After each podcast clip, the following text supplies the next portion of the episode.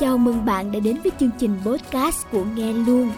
Để nghe thêm các bài học được chắt lọc từ những cuốn sách hay nhất trên thế giới hiện nay, hãy cài đặt Nghe Luôn từ iOS App Store bạn nhé. Xin chào các bạn. Hãy để lại comment cho mình về câu danh ngôn nào đó có ảnh hưởng lớn nhất đến tư duy và làm thay đổi bạn. Mình rất tò mò muốn biết bạn tâm đắc điều gì, bạn khao khát mong đợi điều gì về bản thân và về cuộc sống của bạn. Còn hôm nay, mình sẽ kể cho các bạn những câu nói làm thức tỉnh suy nghĩ của mình, làm thay đổi mạnh mẽ thế giới quan và thay đổi thói quen trong cuộc sống của mình. Có thể sẽ trùng với một trong những câu nói mà bạn ngưỡng mộ. Còn nếu không trùng, thì đây chẳng phải cũng là một cơ hội để bạn mở rộng thế giới quan và lĩnh hội những tinh hoa mới mẻ khác hay sao? Câu nói đầu tiên có sức ảnh hưởng đến với mình nhất, đó là câu nói từ cuốn sách Đi tìm lẽ sống của tác giả Victor E. Frank. Người ta có thể lấy đi của một người mọi thứ, chỉ trừ một điều, sự tự do. Sự tự do trong việc lựa chọn thái độ sống, trong bất kỳ hoàn cảnh nào, và sự tự do lựa chọn hướng đi của mình. Câu nói này lấy từ bối cảnh của chính tác giả khi ở trong doanh trại tập trung, một nhà tù được dựng nên bởi phát xít Đức để giam giữ, tra tấn và bóc lột sức lao động của những tù nhân Do Thái. Nhiều người tù đã gục ngã, không phải bởi sự tra tấn dã man, mà bởi vì họ không còn thấy có hy vọng gì trong cuộc đời này nữa. Bạn cũng có thể cảm thấy câu nói này sáo rỗng, nhưng là vì bạn chưa từng trải qua hoàn cảnh đó.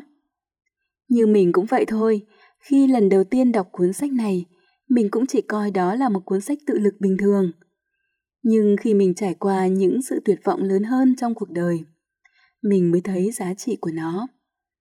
Tất nhiên, hoàn cảnh của mình không khốn cùng như trong hoàn cảnh của tác giả Victor E. Frank. Nhưng cũng như đa số mọi người, mình thường hay tập trung vào sự bế tắc của chính mình, chứ không ngẩng đầu lên nhìn mọi thứ xung quanh, nhìn người khác. Khi tập trung quá vào nỗi đau của ta, chúng ta sẽ cảm thấy nỗi khổ của ta là không thể cứu vãn được, cảm thấy hoàn cảnh của ta là khốn cùng nhất trần gian. Chính chúng ta giam cầm mình trong sự bế tắc của cảm xúc, và như vậy ta đã không tự do để lựa chọn thái độ sống tốt hơn, để đối mặt với những bế tắc đó. Hãy luôn nhớ rằng, dù chuyện gì xảy ra, thì bạn vẫn có một thứ quyền quý giá nhất, đó là quyền tự do lựa chọn thái độ sống và cách nhìn cuộc sống. Đây là câu nói mang đến sự lạc quan cho mình. Và như các bạn biết, thì tinh thần lạc quan quyết định được rất nhiều thứ. Ít nhất, nó sẽ khiến tâm trạng của bạn tốt hơn để không bị gục ngã. Và dễ dàng nhận ra nhất, đó là nó khiến cho khuôn mặt của bạn tươi tắn hơn, sức khỏe của bạn tốt hơn.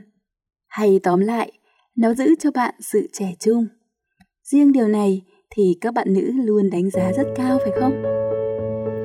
Câu nói thứ hai là câu nói của cố thủ tướng Anh Winston Churchill. Sự hoàn hảo là kẻ thù của tiến bộ. Thoạt đầu bạn có thể thấy có sự mâu thuẫn trong câu nói này.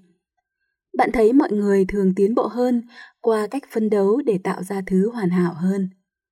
Ví dụ khi còn nhỏ, nếu bạn chưa được điểm 10, thì bố mẹ sẽ nói với bạn là cố gắng phấn đấu để lần sau được điểm 10 nhé. Nhưng đã bao nhiêu lần bạn phấn đấu thành công để đạt điểm 10 như bố mẹ mong đợi? Hoặc bạn sẽ cảm thấy điểm 10 là một mục tiêu đầy áp lực mà bạn không thể nào đạt được. Từ điểm 7 lên điểm 8, 9 thì có thể, nhưng từ điểm 8 lên điểm 10 thì đó là cả một sự nỗ lực hết mình mà đôi khi không thể nào đạt được, khiến cho ta cảm thấy mình chưa có sự tiến bộ.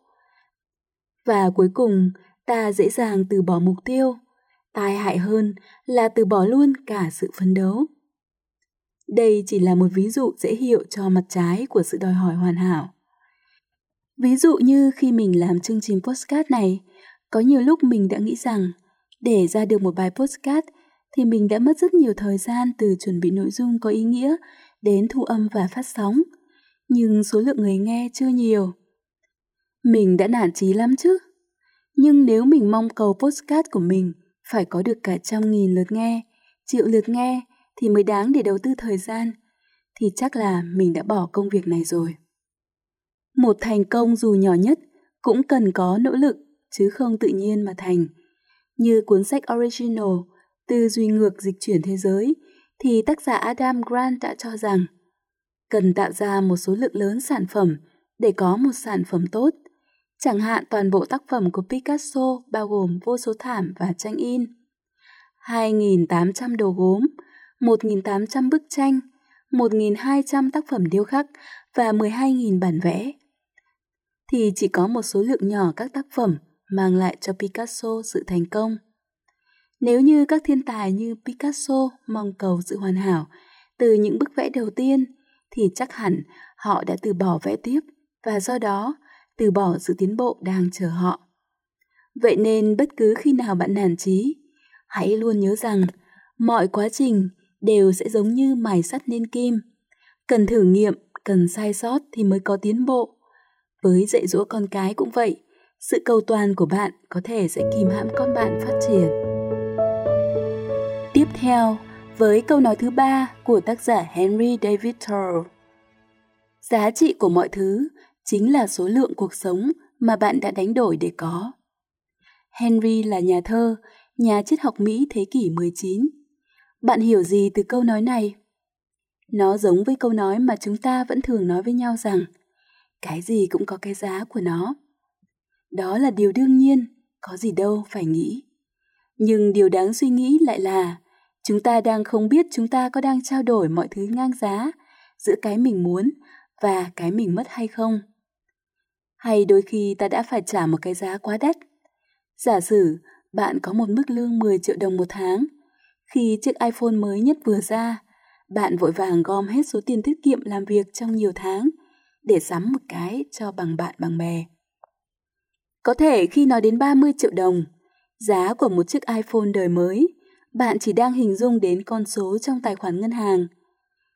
Nhưng nếu bạn quy đổi 30 triệu đồng với số thời gian bạn làm việc để kiếm ra số tiền đó, chắc chắn bạn sẽ giật mình.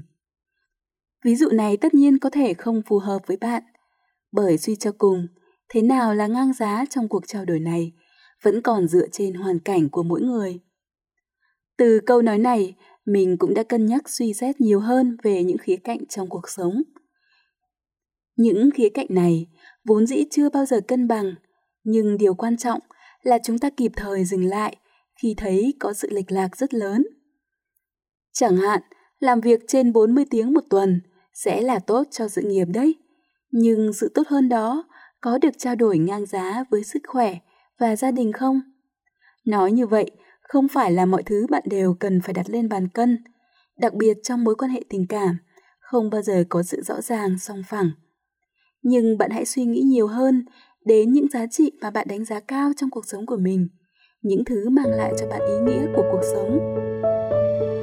Câu nói thứ 4 làm thay đổi thói quen làm việc của mình và có ý nghĩa rất lớn trong việc gia tăng năng suất lao động. Những gì chúng ta lựa chọn để tập trung vào và những gì chúng ta lựa chọn để làm ngơ sẽ đóng vai trò trong việc xác định chất lượng cuộc sống của bạn. Tác giả của câu nói này là tác giả Carl Newport, một tác giả nổi tiếng với những cuốn sách về làm việc hiệu quả, đặc biệt là cuốn sách Deep Work, làm việc sâu.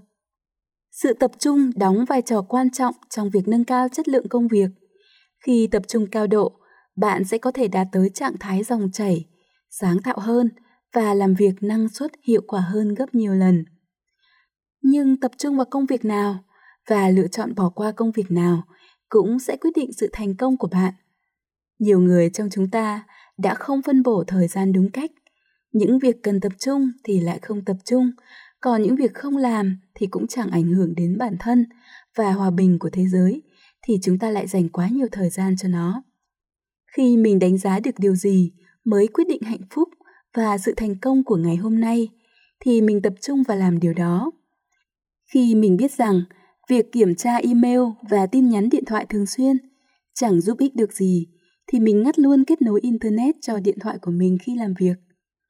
Khi mình biết việc đọc những bản tin giật gân, những tin tức nhảm nhí, lá cải về các drama trong showbiz thật quá lãng phí thời gian, thì mình đã chọn cách khác để bắt đầu một ngày mới. Ví dụ như tập thể dục hoặc ngồi thiền. Khi mình biết hôm nay mình có một việc quan trọng phải làm, thì mình sẽ ưu tiên thời gian cho nó, thay vì dàn trải cho những công việc không gấp, cũng không quan trọng.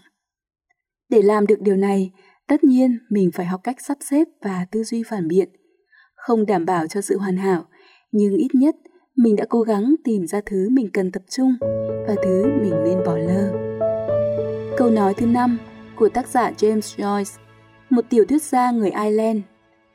Cuộc đời quá ngắn ngủi để đọc một cuốn sách dở. Có lẽ bạn đã trải nghiệm điều này.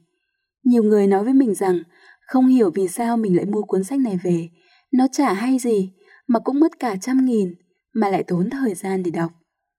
Chúng ta thường chọn sách theo bìa, mà bây giờ mọi người lại quá giỏi thiết kế. Ra hiệu sách, nhìn bìa sách nào cũng muốn cầm lên, đôi khi vội vàng quá thì mua luôn chứ không đọc thử. Cái bạn mất không chỉ là số tiền bỏ ra, mà thứ tài sản đáng giá hơn chính là thời gian. Dành cả vài tiếng đọc rồi mới thấy nó lãng xẹt, thì thật là đáng tiếc. Cuốn sách dở cũng là một hình ảnh ẩn dụ cho những sự lãng xẹt khác, để nhắc nhở chúng ta quý trọng thời gian. Vì cuộc đời quá ngắn để dành cho những thứ không đáng. Với 5 câu nói vừa rồi, mình đã thay đổi thái độ đối với cuộc sống và cả thói quen của mình. Bạn có thể đọc lại những câu này tại phần mô tả phía bên dưới. Vốn dĩ, đây là những câu nói mà ý nôm na của nó thì bạn vẫn nghe hàng ngày, từ những người xung quanh. Nó giản dị và sâu xa, nhưng bạn không bao giờ để ý. Bên trong những danh ngôn uyên thâm, sâu sắc, bao giờ cũng là những ý niệm rất giản dị và gần gũi, và chỉ chờ bạn áp dụng trong cuộc sống của mình. Cảm ơn các bạn đã nghe hết podcast này. Các bạn muốn chia sẻ ý tưởng hoặc muốn nghe luôn chia sẻ về chủ đề gì? Hãy comment bên dưới hoặc gửi email về địa chỉ admin@ngheluon.com. Chúc các bạn một ngày vui tươi và tràn đầy năng lượng.